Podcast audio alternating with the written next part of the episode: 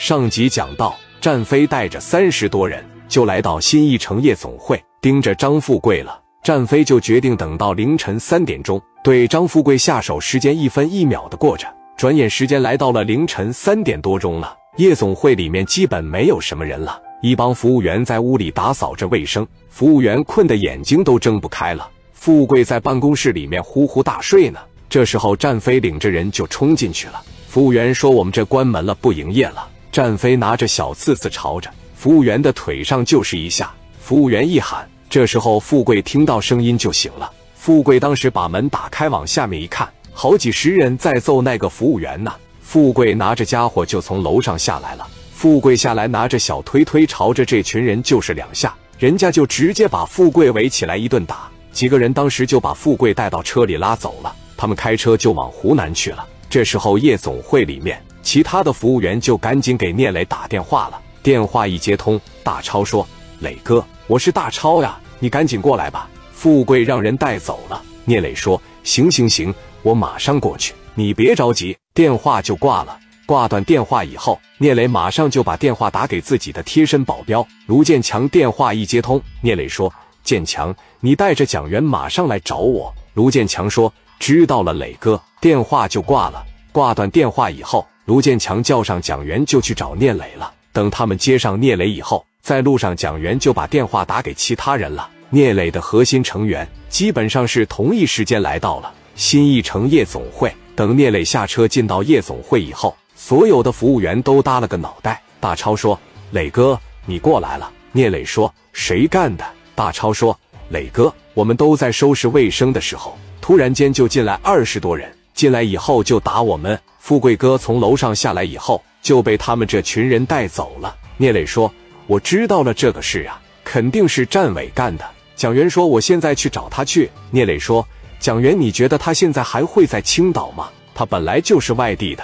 你觉得他把富贵带走，他还会在青岛吗？”蒋元说：“磊哥，那接下来怎么办呀？”聂磊说：“等着吧，我等着他们给我打电话。时间一分一秒的过着。”一直等到中午，战伟就把电话打给聂磊了。电话一接通，战伟说：“聂磊，感觉怎么样啊？感觉爽不爽啊？”聂磊说：“你什么意思？”战伟说：“我什么意思？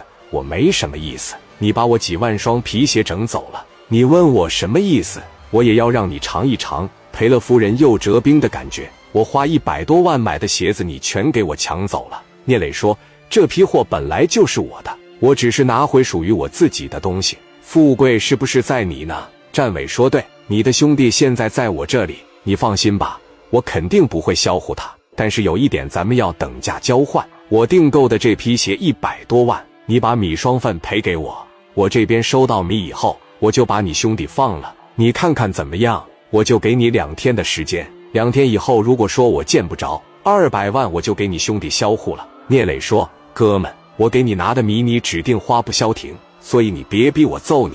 战伟说：“你还想打我？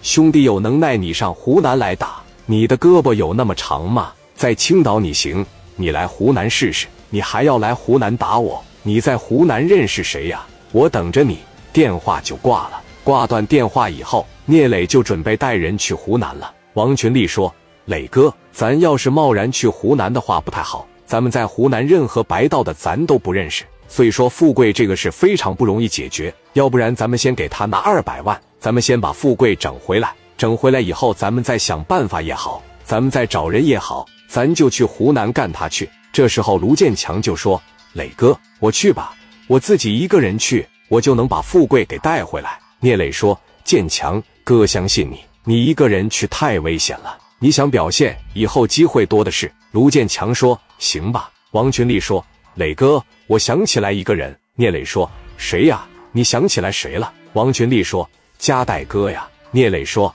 拉倒吧，戴哥在湖南也不认识人呀。”王群力说：“我听戴哥说过，他跟湖南那边一个叫小毛的关系不错。”聂磊说：“那行吧，我给戴哥打电话问问吧。”聂磊拿起电话就把电话打给加代了。